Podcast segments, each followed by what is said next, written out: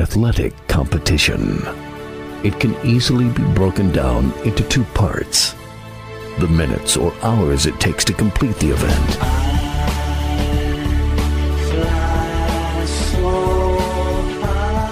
Then weeks, months, and years of joy or heartbreak.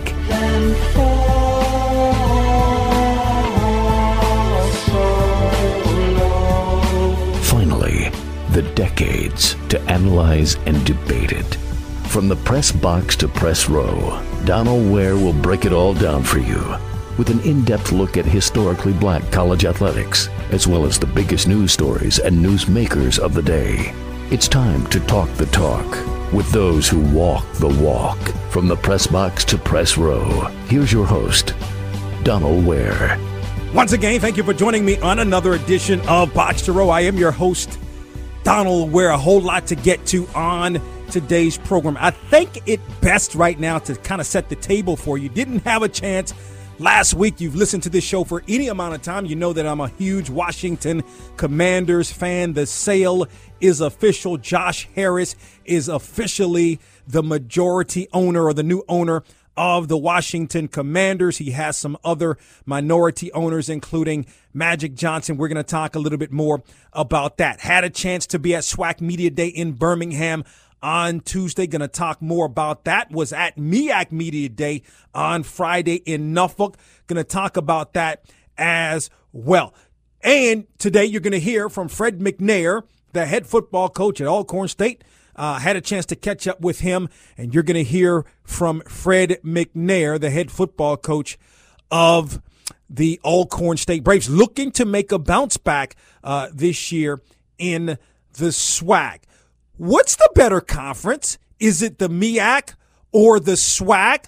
Gonna have some thoughts on that, and I want you to weigh in on that as well. You can hit me up via Twitter at Box to Row, B O X T O R O W. Those that are familiar with the SWAC and the MEAC, what's the better conference and why? Because there are there are a couple of different layers uh, to this, and I want to get more. I, I, was having this conversation with someone at SWAC Media Day, and, and I want to get into that a little bit more today on the program. If you want to participate here on Box to Row, you certainly can do that. Hit me up via Twitter, as I mentioned, at Box to Row, B O X T O R O W, or on my personal Twitter account at DWare1, at DWare1. Can I start here with SWAC Media Day, which happened just this past Tuesday in Birmingham. And I hadn't been to SWAC Media Day since 2019. So it had been four years. They didn't have, obviously, a SWAC Media Day in 2020. They, I think it was, they had one in 21, probably a little bit more limited,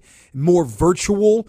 Uh, but there were some people. And then, of course, it kind of came back last year uh, in 2022. And I'll say this, this this was a good SWAC Media Day because now we're in the era in the SWAC, the, the era of post Deion Sanders. So as as many more media members that may have been at SWAC Media Day, maybe not as many as last year. However, there were there were uh, there was a good amount. Like I'm of the opinion that like you have what they you know you have the SEC Media Days or the ACC Media Days or the Pac 12 media days. I'm of the opinion that with the SWAC, and I was having this conversation with Mike Wallace, the senior editor of Grind City Media, who you know come, comes on this show quite often, talks NBA. And of course, Grind City Media does a lot of different things, including some HBCU coverage, uh, and uh, specifically the only uh, team in the NBA that covers HBCUs. Mike doing a tremendous job. But he mentioned, and, and I agree, that there may be an opportunity for there to be multiple days for a SWAC media day. And the reason being is this you have 12 teams, you have so that's 12 coaches, two players. So that's 24 players. If you want to talk with everyone, now you're talking about 72 principals, if you will, or meaning if you have a player and uh, or two players and a coach, that's three. Excuse me, not not that many, but you have three. It's 36. I said 72, 36. You have three meaning a coach and two players per team. So that's 36 people to kind of talk to. And if you, in the way that SWAC Media Day does it, there's an opportunity uh, in in back in the old days, and just for those that don't know, so back in the old days, you would have your coach. The players weren't even part of this going back maybe six, seven, eight years ago, but you'd have the coach, you'd have uh, a bunch of media members come over at one time talk well all the coaches were at separate tables for let's say an hour and you'd go to the, different tables and ask your question and it was sort of a deal where uh, where where each where member me, uh, media members kind of called out questions and so forth. Now, because of the the TV and digital piece, um, there's a lot of one-on-one opportunities for these coaches with all, with with uh, uh, responsibilities to you know to the HBCU GOs of the world, to the ESPNs of the world, etc. And then you have individuals like Box You have an individual entity like Box that may want to that may be in another part or another room, and there's a bunch of other entities in that room and those coaches and players can kind of talk to those uh, particular entities. I, I didn't want to do it that way. Uh, this year we had the opportunity. I just wanted to kind of get a feel, talk with some of the coaches I was able to.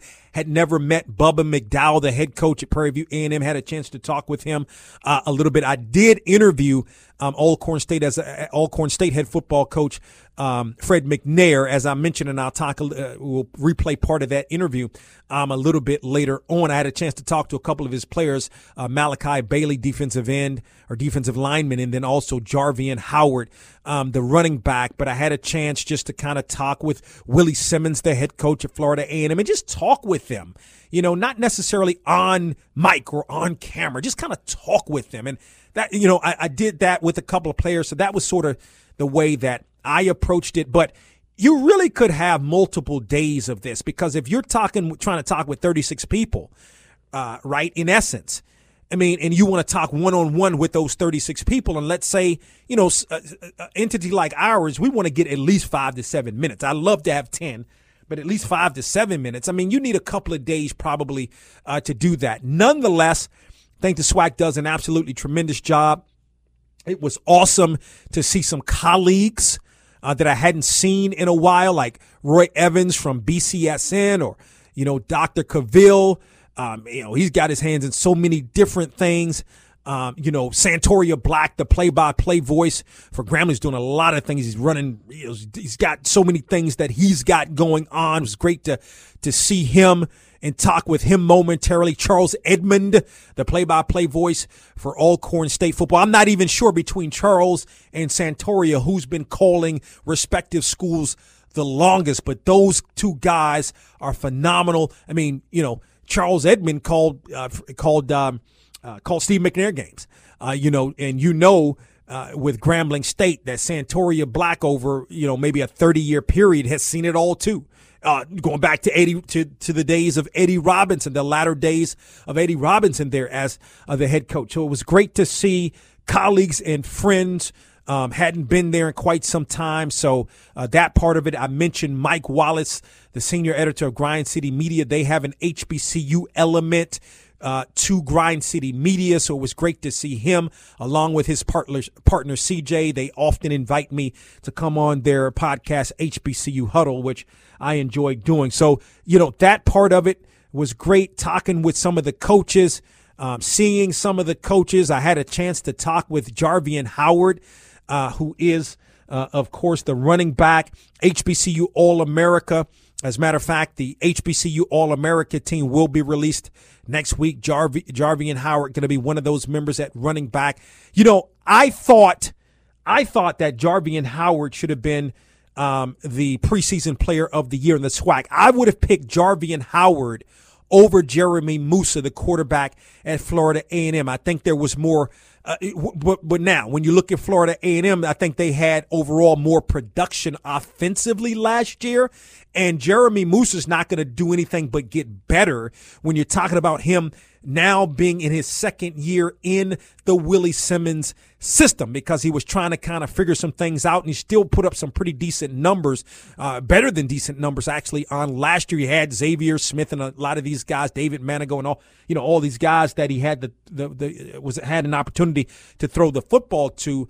Um, and, and as, um, uh, Coach Simmons calls them the RAC boys, there are still elements of the RAC boys, uh, run after catch boys, the receivers that are coming back for uh, Florida uh, A&M. So you know, they, I, I, I think it's fine, but for me, Jarveon Howard was the offense for Old Alcorn State. Had Old Alcorn State had any semblance of an offense on last year, then I think you would have been talking about Alcorn State perhaps winning that SWAC Western Division. It's almost as if Southern won the SWAC Western Division by default in a way. Uh, down the stretch, it's I think what Prairie View A&M had an opportunity to really take it, faltered down. The, matter of fact, it was that last day. I think Prairie View A&M lost, Alcorn lost, Texas Southern lost. Southern ended up winning, and Southern ended up winning uh, or uh, being the, the Western Division and playing Jackson State uh, in that SWAC championship game. So, uh, but I, I like Southern this year, and I'm going to talk a little bit more about the expectations, who I think will be in the champion in the respective championship games in the SWAC. Um, again, for me, uh, for my money, Jarveon Howard, I would have had as the preseason player uh, of the year offensively. And then from a defensive perspective, the player of the year, Sundiata Anderson, the defensive lineman for Grambling. I'm fine with that. I mean, I, you know, you look at Colton Adams, who I believe Colton Adams led the SWAC in tackles, the linebacker for Alabama State. Uh, um, he's he's uh, definitely going to be on the HBCU All America team, which is going to be released on next week uh, as well. But but you know, Sundiata Anderson really had a good season, put up some good numbers, and I think. You know, I, I think this is this has got to be the year for Grambling. I mean, Grambling's got to have better production than the three and eight season that it had on last year. And I think from a defensive perspective, um, because I think you we, we know we we we're, we're we feel decent, at least I do, offensively, that Grambling's going to be able to get it done um, this year. Uh, defensively, when you have a guy like an Anderson, I think that's uh, where it's gonna what it's gonna be about. We know Hue Jackson knows offenses. He's got the right quarterback in place. His offense should work. But where is Grambling defensively? And I think when you have a guy like a Sundiata Anderson, I mean, that makes all the difference in the world. So plenty of SWAC talk still to come here on Box to Row. Plenty of MEAC talk still to come here on Box to Row. Um, and a conversation with Alcorn State head football coach Fred McNair is on the way as Box to Row rolls on.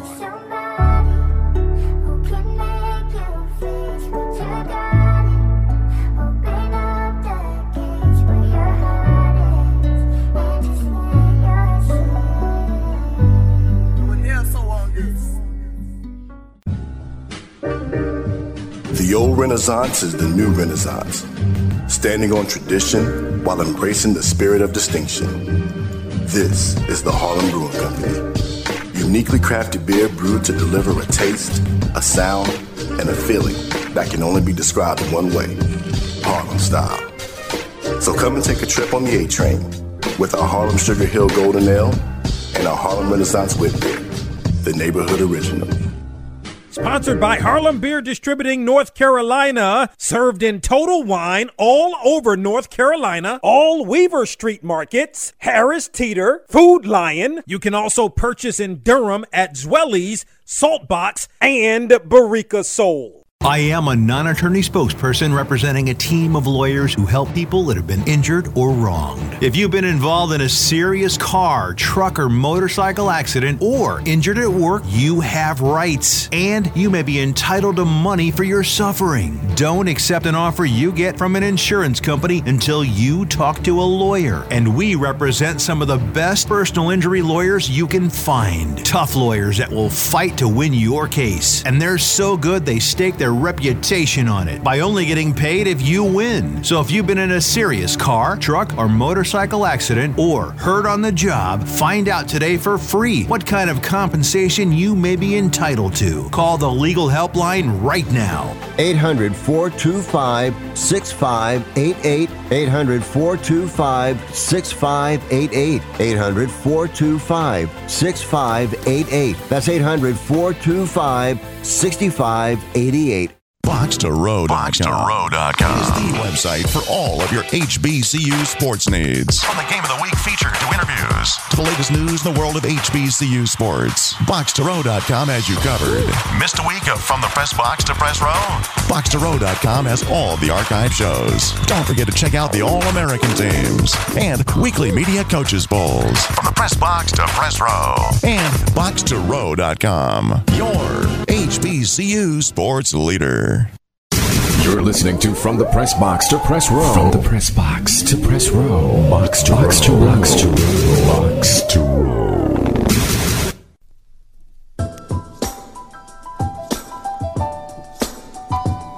Welcome back to Box to Row. You can join us on the conversation.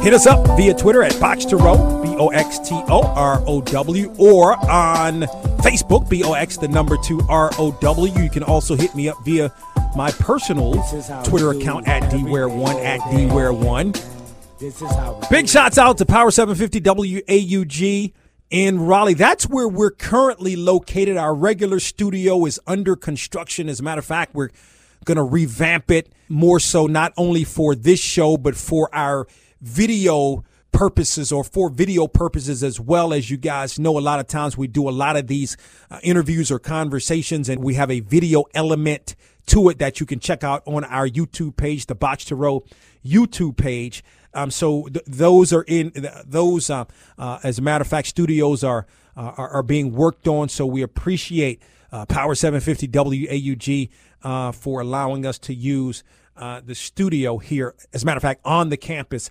of St. Augustine's University. So, Friday was MEAC Media Day. So, again, hadn't been to a MEAC Media Day since 2019. Not as many media, okay? Uh, and, and, and this is not why I asked the question, but I'm going to ask the question again and give you my thoughts. And I want you to weigh in on this um, as well. And if we have an opportunity, we will read what you have to say. What's the better conference and why between the SWAC and the MEAC? And, and let me quantify better. I mean, I mean on the field, like there's so many, and I said layers. There's so many different elements to who you could say the better conference is. You could weigh in the support. You could weigh in tradition. You can weigh in in terms of uh, geographical location. Uh, you could weigh uh, so many things. You can weigh into the play on the field. You can weigh into financial solvency, which both conferences are doing well financially. But what's the better conference? And I think when I say better, I mean on the field. What's the better conference? Who has the, who's the better conference, top to bottom on the field? And I wouldn't just say because of the Celebration Bowl. I mean, you can take that into account if you did. I mean, obviously it would be the MEAC because the SWAC's only won one celebra- uh, Celebration Bowl. They played um, how many Celebration Bowls since 2015? Less um, 2020. Uh, so what's that? Seven Celebration Bowls, whatever it is. Um, and the MEAC has won all but one of those. Uh, but I, I, don't. I don't even take that into account. Uh, just Celebration Bowls, top to bottom.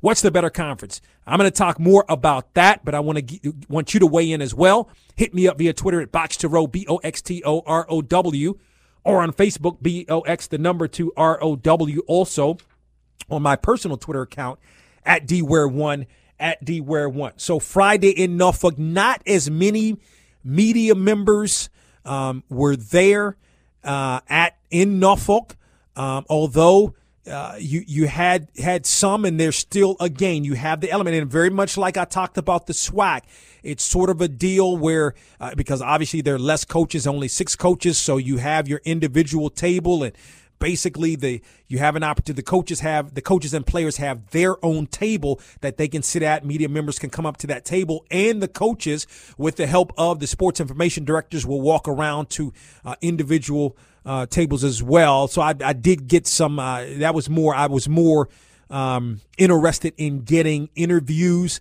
and, and and i learned something i learned something from meac media day that hey getting the interview is cool, but talking with the coaches is cooler. You know what I mean? Like off mic, you know, off camera, that type of thing. So I learned that from MEAC Media Day about uh, SWAC Media Day and, and was a little bit more informal. But I had a chance to talk with all of the coaches um, there at MEAC Media Day. There's more opportunity, right? Because there's less coaches and less media. Um, they only give you, meaning the MEAC, about an hour or so to talk with all of the coaches uh, and the players as well. So you're talking about 18 principals, or when you take into account two players and a coach, that's three for each school times six, that's 18 um, players, coach, et cetera, that you have an opportunity uh, to talk to. And it was, I mean, listen, they had a breakfast before that, right? This was a little bit different. Now, maybe they had this last year because I wasn't there. MEAC Power Men's Breakfast or something to that effect. And the speaker was none other than Antoine Bethea, uh, who played, of course, his collegiate ball at Howard University, Super Bowl champion, three time Pro Bowler. When I did my top 100 NFL players of all time that played at HBCUs, I did that list for USA Today back in 2019. I had Antoine, I forget where I had him, but he certainly was on my list. And he really had some great things to really say about empower, an empowerment breakfast. So, really, some great things to say uh, from an empowerment standpoint. Um, you know, he's doing a lot of things in the community. He's going to be doing some color analysis for some of these HBCU football games uh, this year. So I don't think you had a better speaker. By the way, those that don't know who Antoine Bethea is, so um, he was a 2006 dra- uh, 2006 NFL draft six round draft pick by the Indianapolis Colts. Tony Dungy was coaching at the time. He became one of the starters at the safety position, and I think he played strong safety from day one. And throughout the course of his career, which was 13 seasons, it was only like his last season or two because he, he one of the seasons he missed almost the entire season coming off, I believe it was an ACL. But I mean, this guy basically for the first 10 years of his career, every game he played in, he started. So he started out with uh, the Colts, played with the Colts for most of his career. Then he had stints uh, with the San Francisco 49ers and the Giants as well before hanging it up.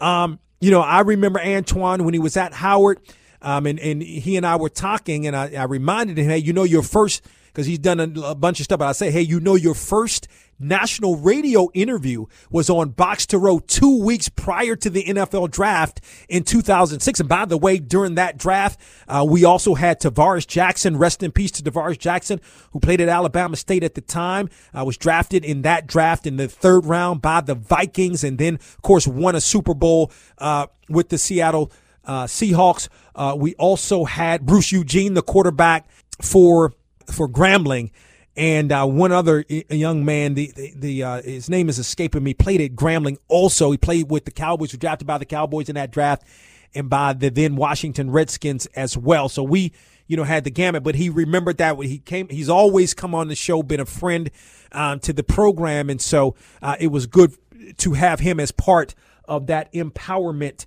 breakfast because it was something that those players could really um, take hold of some of the things that he was really saying. And by the way, afterwards, I mean, you talk about a, a guy that, you know, uh, uh, all the players wanting to get pictures with him and all of that kind of stuff. I mean, he is very well respected, had a really, really good NFL career uh, for 13 years. But that's how it started at the MEAC. And then, of course, you had the opportunity to talk to various coaches, and I had a chance to talk with all of them.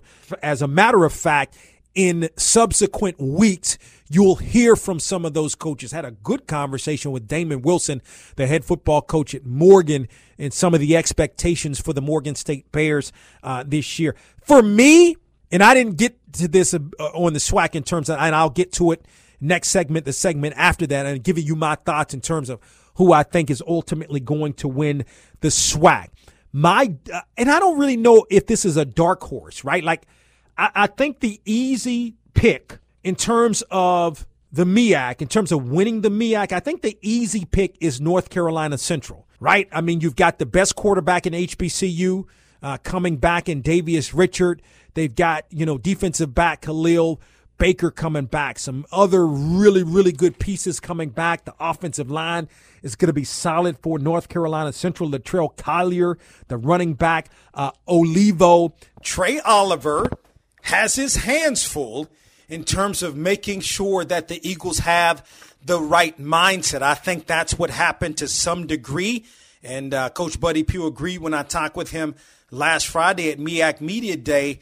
The Bulldogs were complacent a little bit last year, coming off the big win, the uh, the big Celebration Bowl win, but again getting hot down the stretch to even make the Celebration Bowl. So I think I think uh, uh, Coach Oliver, Trey Oliver, has his work cut out for him uh, in terms of making sure that those guys have the right mindset, and I think he'll make sure that those guys have the right mindset. But I look at Howard, um, I look at Quinton Williams, uh, and some of the players that Howard has coming back.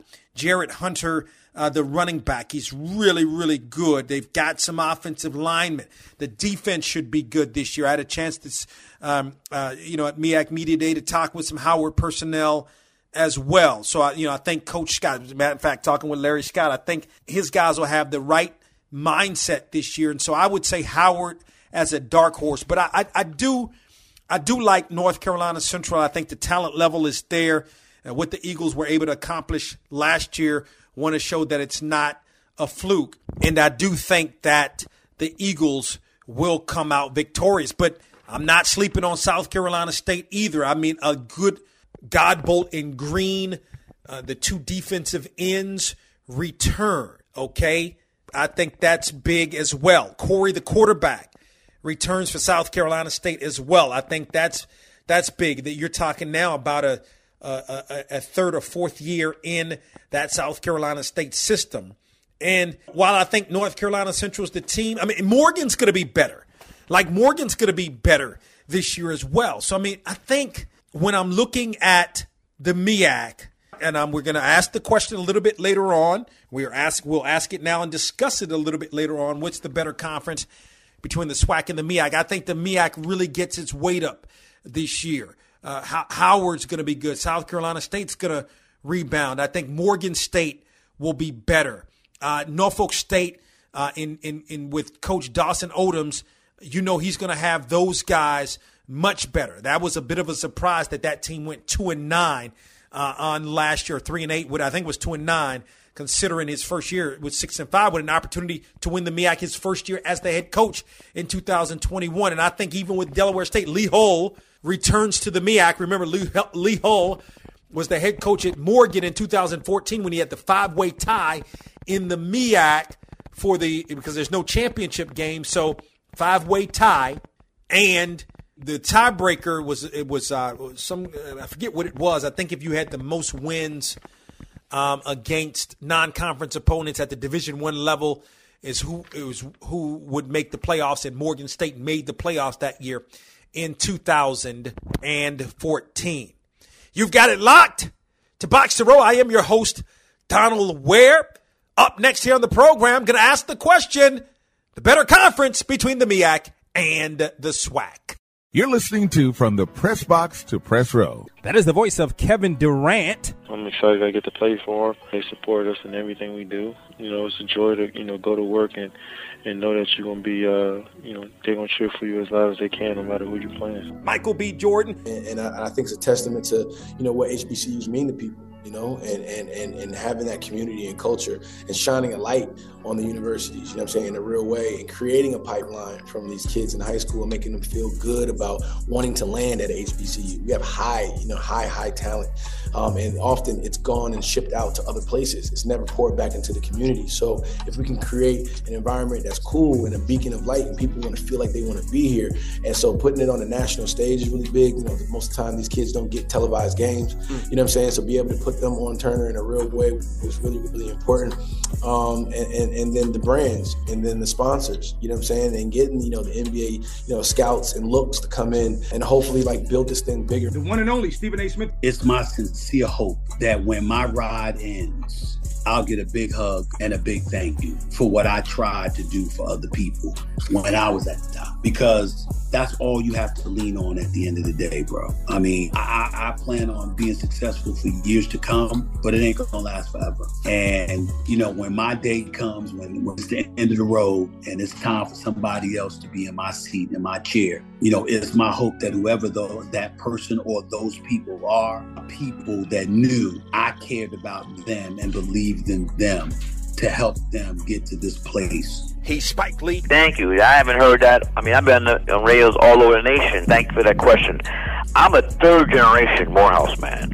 I was taught to speak your truth, and that is very special about being a Morehouse man, the same way you feel about your school, the same way we feel all about our respective historic black colleges. That would have been my first choice anyway, and I'm proud to be a Morehouse man. I'm talking about none other than Serena Williams. That was definitely one of the better matches I've ever played. I've had it just like that. You know, it's really focused, just really, you know, excited. That is the voice of Steph Curry. Your progress from Davidson to now with Golden State. Where I've come from in high school into a small D1 college at Davidson. Uh, it's a great story, and uh, I'm just having fun, you know, living my dream and riding the ride. The one and only Michael Strahan. Always good to talk to you. Hopefully next time it won't be, what, 14 years you can get to Man, you know what is good, and, and, and uh, you're encouraging people to be better and do better, and, and that's what I love, man. So thank you. I appreciate you. As we're joined by the one and only Jerry Rice. What do you remember most about those days at Mississippi Valley State? What is going on at Mississippi Valley State University?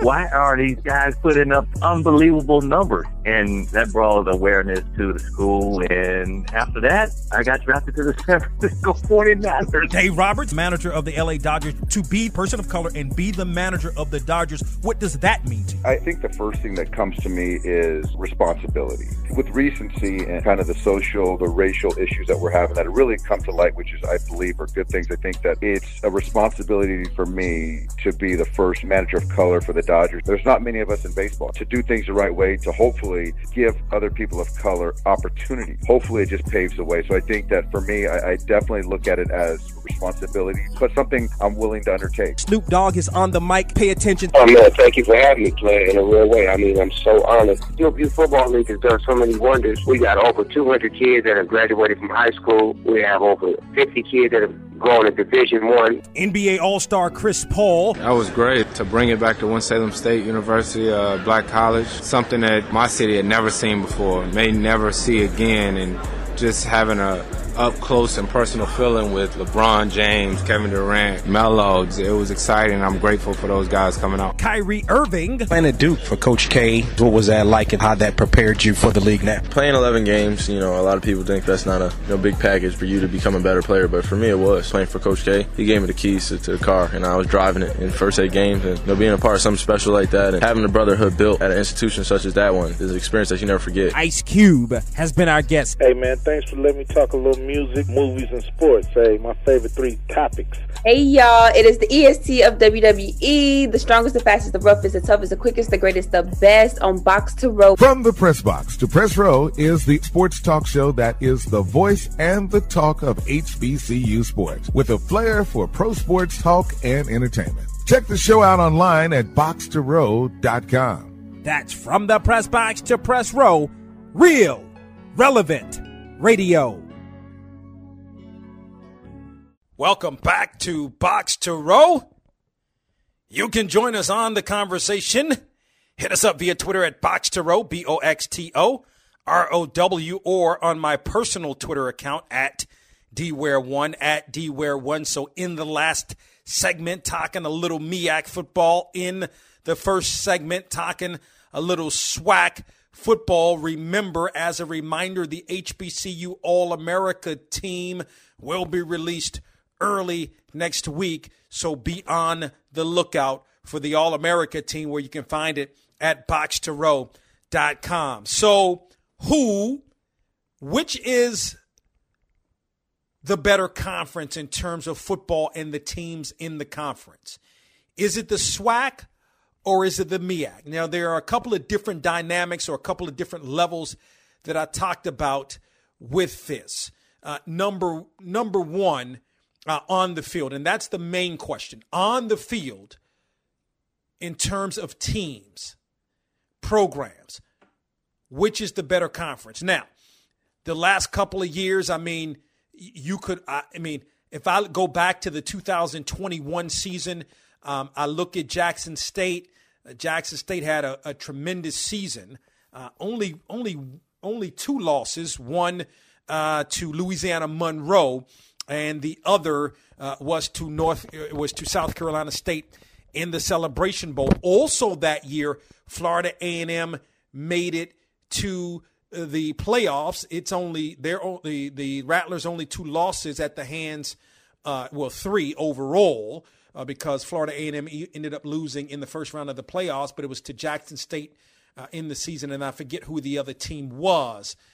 If you look at the other teams, I mean, I think Alabama A&M. I'm just going off the top of my head, had a had a solid season that year. Um, I'm look if I think about uh, the the Western Division on the other side of the football, going back to the 2021 season. I'm trying to think. I think I think it may have been Prairie View A&M. It may have been Prairie View A&M that uh, was in the uh, yes Prairie View A&M. As I look it up here, was in the SWAC championship game against Jackson State. Eric Dooley was the head coach there at Prairie View A&M. I mean, you had Alcorn had just moved over from the Eastern Division to the Western Division. So even that year, because that year is the first year that the MEAC only had the six teams, while SWAC had 12 with the additions of both Florida A&M and Bethune-Cookman. And Florida A&M had a really, really, really strong season. I mean, I think I would make the argument for the SWAC that particular year overall. And like I said previously, like, can you, I mean, I don't think you can just count the Celebration Bowl. Like, it has to be more than that. Although, in that same year, to open the the the, the season between the, the, with the MEAC SWAC Challenge, North Carolina Central defeated Mississippi Valley State. Came from behind to defeat Mississippi Valley State uh, that year as well. So I don't think you can just judge off MEAC SWAC Challenge and Celebration Bowl. I would make the argument probably that year because South Carolina State got off to the slow start, got hot down the stretch, and won the conference. Um, North Carolina Central wasn't the North Carolina Central that we know now. Uh, um, you look at Howard. Howard wasn't that team. Morgan State struggled. Delaware State was on the rise, but wasn't wasn't great. So I, I, I definitely think the SWAC was better in terms of 2021. If I look at 2022, and I can make the same argument for the SWAC. I mean, Jackson State was undefeated up until losing to North Carolina Central in the Celebration Bowl. Florida A&M was solid, a 9 and 2 season, but this I mean, Florida A&M had a weak schedule and quite frankly, quite frankly to me, Florida A&M not getting into the playoffs was because the SWAC wasn't very good. Okay? Um, I think it's hard to make the comparison. To me, okay, and I know I asked the question, but I think it's been hard to make the comparison between what the better conference is between SWAC and MEAC for the last two years because there's a big discrepancy in terms of the number of teams. You have double the teams in the SWAC that you have in the MEAC. So 12 to 6 the last couple of years. Um, so maybe I would have to say that we should take the Celebration Bowl into consideration. But I thought this I thought the MEAC, I mean, when you look at North Carolina Central, I mean, North Carolina Central sort of ran away with it, and then there was everybody else, although um, you know, Delaware State had its opportunities down the stretch and uh, just couldn't get it done. So I would argue the SWAC overall, but again, North Carolina Central won the Celebration Bowl. So let's let's go back to before COVID and before uh, Florida A&M and Bethune Cookman made its transition into the SWAC. What was the better conference between the SWAC and the MEAC? Well, I would definitely argue the MEAC overall. Um, I think you look at what North Carolina A and the and the the dominance really of A and T, particularly in 2018 and 2019. But that doesn't mean Florida A&M wasn't right there. Florida A&M started to really make its run to its last couple of years in the MEAC before going to the SWAC. So really, the SWAC benefited as a whole from Florida A&M joining the conference and Florida A&M being very strong in the MEAC the previous two years. So I would make that argument that probably the MEAC was better with A&T, Florida A&M. I mean, South Carolina State was still right there. Bethune Cookman uh, wasn't bad. Uh, and if I look at top to bottom at that time, when I'm looking at the SWAC, it was really Alcorn State. It was like Alcorn, it was almost Alcorn State and everybody else. Jackson State wasn't the Jackson State that we've known the last two years. Um, you know, Alabama A&M was making a run. I will say that Alabama A&M was making a bit of a run there. Um, but still, uh, for me, if I had to to say, if I go back uh, 19 and before, to me the better conference was MEAC, but now the, I think the better conference is the SWAC. Although on the field, on the field, especially in the Celebration Bowl and the HBCU National Championship, you would definitely have to say uh, that the MEAC was better. And and I the only reason I bring this up because I think sometimes there and really it's not like MEAC is that far behind. It, again, it's you know it, it's it's it's tough to make the comparison because um, you have double the team. So if I looked at the top three teams in the MEAC and I took the top three teams in the SWAC, I still would say the SWAC has been better the last couple of years. But when you look at other things outside of just on the field, if I look at tradition, well, the SWAC's been around a very long time. The SWAC's been around since 1923. Meanwhile, the MEAC was formed in 1970. Okay. Now, if I look at uh, uh, uh, if I look at fan bases, um, no question, SWAC is better. I mean, A and T's fan base one once upon a time because again, we're we're talking about now. Like there, there aren't any fan bases in the MEAC that travel that well. Certainly none that travel like Jackson State and Southern's uh, fan bases travel, and that doesn't even uh, include an Alcorn State, who we've seen Alcorn State travel, uh, particularly when it comes to the Celebration Bowl. When Alcorn State has been in this the celebration or had been in the Celebration Bowl the previous couple of years, so there's no doubt when you're talking about the t- tradition uh, when you're talking about the fan bases that that belongs to SWAC. Players that have played in the National Football League the last few years or so. Now, when it comes to players in the National Football League, the advantage goes to the MEAC. I mean, almost South Carolina State in of itself, and, and South Carolina State in of itself probably has the two best uh, HBCU players arguably anyway, I, I, think I think you could say, you could you could say that the two best players from HBCUs playing currently playing in the National Football League um, are uh, Javon Hargrave, who's with the 49ers out of South Carolina State, and Darius Leonard, who was plagued by injuries last year, plays for the Colts, uh, also out of South Carolina State. But you could make the argument for Terron Armstead, and as a matter of fact, I, I'd have to look to see who's the most highest player. Although you've got Tytus Howard, who's uh, gotten a new contract at Alabama State um, as well in terms of the financials. Uh, but I think we've had more players that have played over the last five years that have uh, five or to seven years or so that have uh, played in the National Football League that have come out of the MEAC. Um, but again, I would say currently top to bottom, You'd have to say the SWAC again. Hard to make the comparison when you're talking about 12 teams to six. And even if I went with a pound for pound scenario, in other words, if I said something, okay, I'll take the top three. You know, even if I took the top six teams in the SWAC to the the top the the only six teams in the MEAC, it still would be uh, it still would currently be the SWAC. Although, again, last year I cannot I, I cannot say enough that I would have to go to the Celebration Bowl um, to make the determination.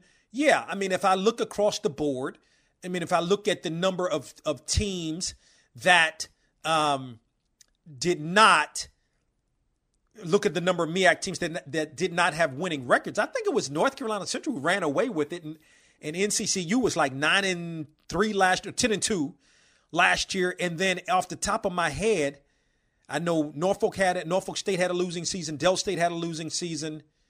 Um, uh, Morgan had a losing season. Um, off the top of my head, and I'm trying to think. Howard was sub 500.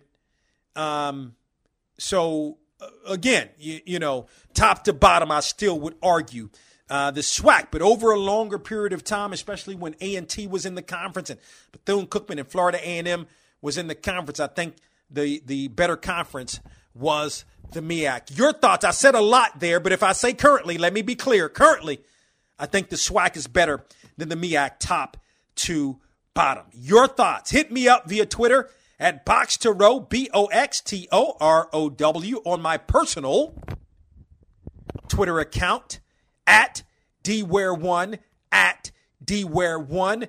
As promised, still to come, you're going to hear from Fred McNair, the head football coach at Alcorn State, had a chance to catch up with him during SWAC Media Day on Tuesday. We're going to have to table the discussion about the Washington Commanders. We'll try to pick that up um, in the next couple of weeks. New ownership, it's official. Josh Harris and his ownership group officially the owners of the Washington Commanders. A lot of people obviously wanted this sale to come through. I think all of Washington wanted this to happen to be from under the thumb of Daniel Snyder and his regime. It, it just been negative story after negative story, just bad thing after bad thing. So if you're a Washington Commanders fan, it's definitely a, a good day. But the question becomes now, does the team change the name? We've got more of Box to Row on the other side. The Greater Raleigh Sports Alliance is proud to support the sixth Box to Row countdown to kickoff, and we're excited to welcome head coaches from area colleges and universities to the capital city.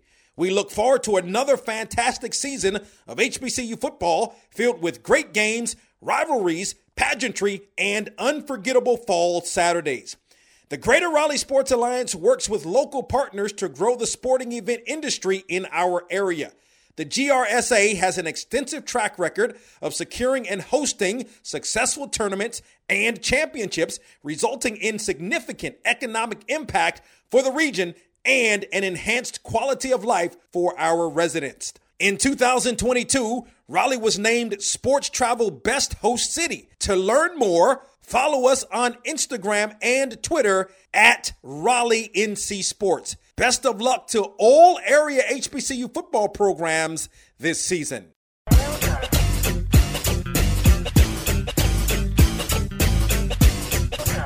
It's Donal Ware from the press box to press row.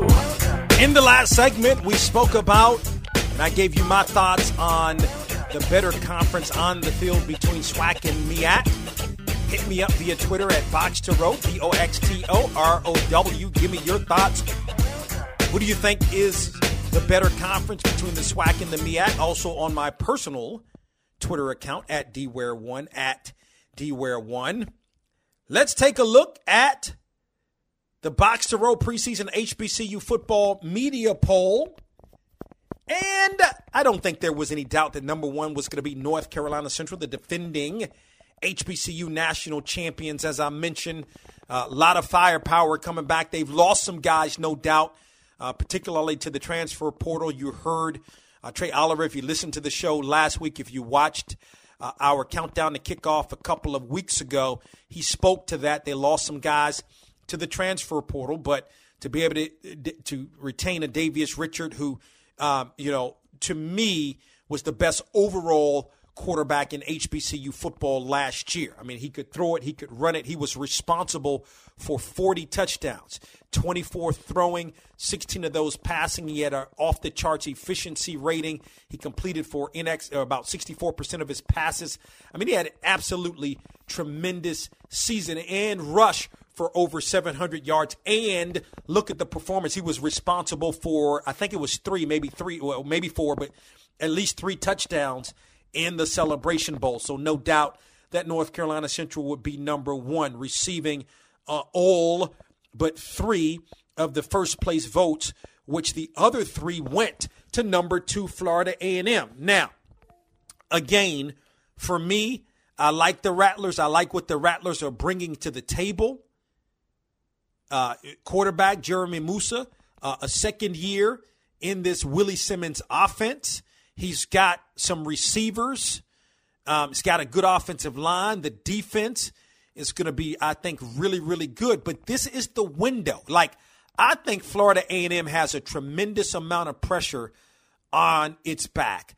Listen, you you had this situation uh, last week where uh, Willie Simmons suspended all football related activities because, if you hadn't heard about this, uh, because uh, a, a, a, Tallahassee rapper who had been associated with Florida A&M uh, uh, for in years past had come in and done a video, shot a video that used um, language that uh, Coach Simmons felt inappropriate. He addressed the matter. He said, "I'm all for freedom of speech, but not."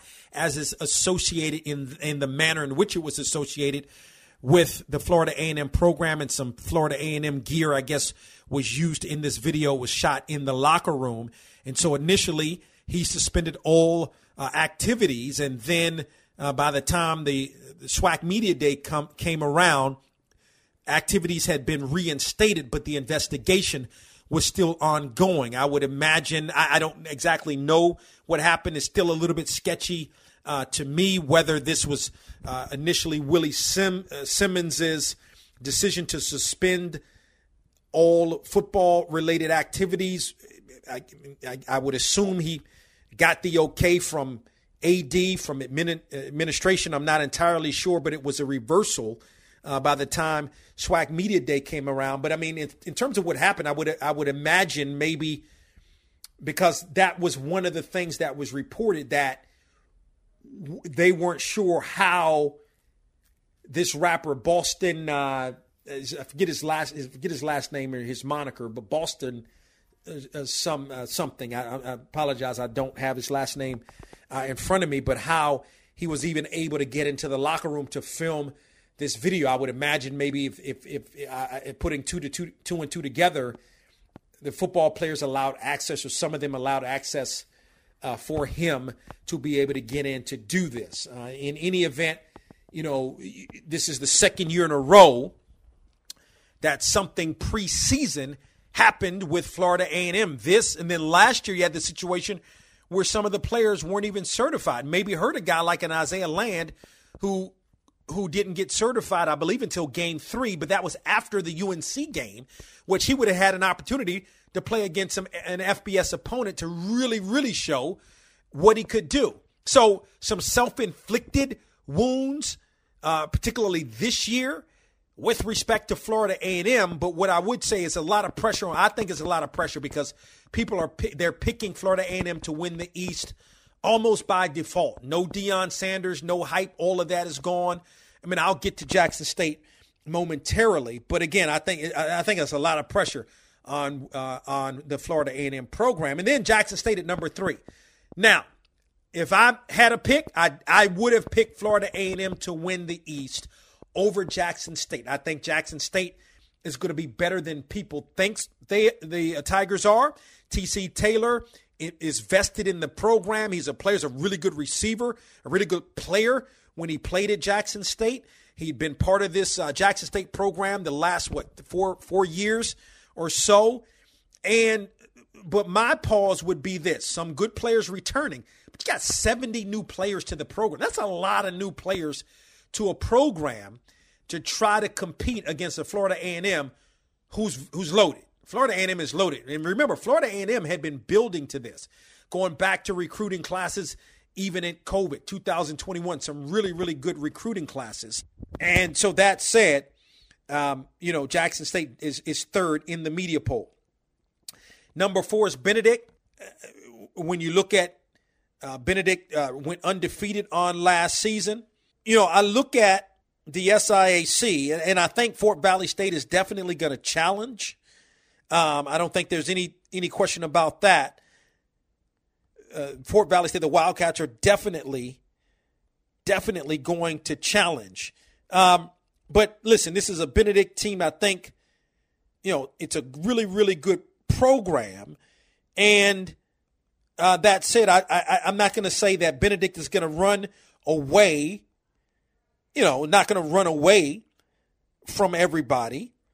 But that said, you know, this is going to be a really, really good program, and I really like uh, what uh, what is returning there uh, at Benedict. So number four in the media poll, tied for five, Southern and North Carolina A&T. I really like Southern. I like Southern to win the Western Division. Um, and and that and I think what's ultimately going to be the matchup in the SWAC championship game between Southern and Florida A&M, and then uh, also tied at number five North Carolina A&T. And this may be, you know, I would say going in that this would be a tough season for the Aggies because you're coming into the CAA, one of, if not the best conference in FCS. Um, but three quarterbacks come back that played last year, or any of the three could start.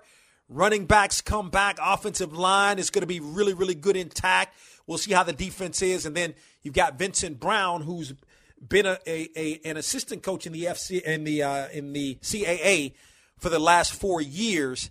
Um, I mean that looms large. And then of course he's a Bill Parcells disciple.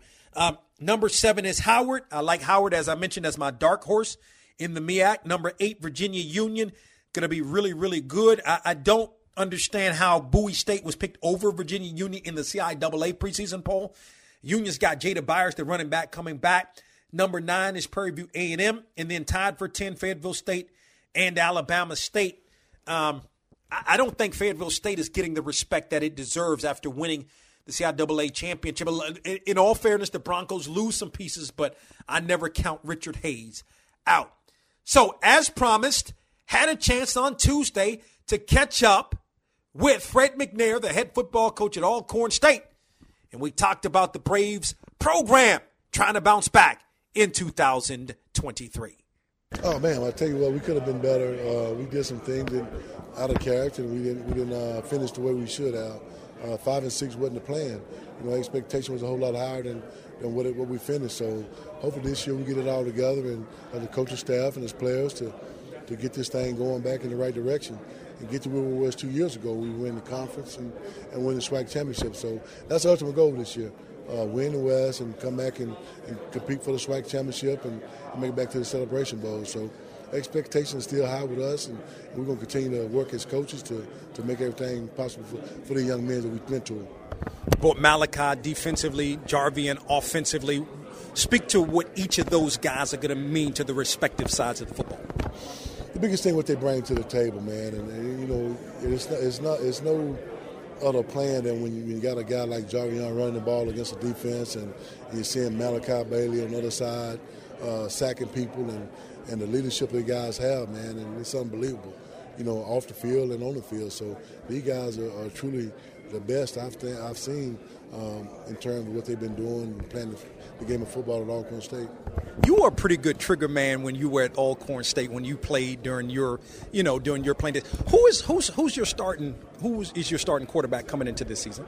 Well, right now we don't know yet. Okay. We, we don't we don't name no guys until until about the week before uh, our first ball game, and, and then we'll go from there. And not necessarily they'll be the starter then because we got three non-conference games, and we're going to try to see who's going to be able to lead this team during the course of those games. You know, so uh, SWAC, our first SWAC opponent will be Prairie View uh, at Alcorn. So. Uh, you know, just to see those guys come in and execute and, and, see how they lead this team. And the best one lead the team the best is one going to continue to start uh, come Prairie View game. Well, can you can you tell us at least who what each brings to the table the, of the potential guys? Well, you know the, the guys we got, got uh, Mako, uh, he's, he's, he's a very talented quarterback, can run, throw. Uh, then you got Aaron Allen, a great guy, played for us last year, got banged up a little bit, so he's coming back. Uh, Trey Lawrence, uh, another quarterback that we got, uh, that played a little bit last year against Prairie View, uh, did a great job for us. Um, and also we got a, a, freshman out of a high school out of Texas, Rod Hartfield, He's going to be very good, very athletic guy too. So those guys are going to bring a lot to the table. It's going to be very, interesting things thing go out going against camp in the past, get on, who's going to take the reins? So again, Fred McNair, the head football coach of Alcorn State, uh, as uh, I had a chance to catch up with him at SWAC Media Day on Tuesday.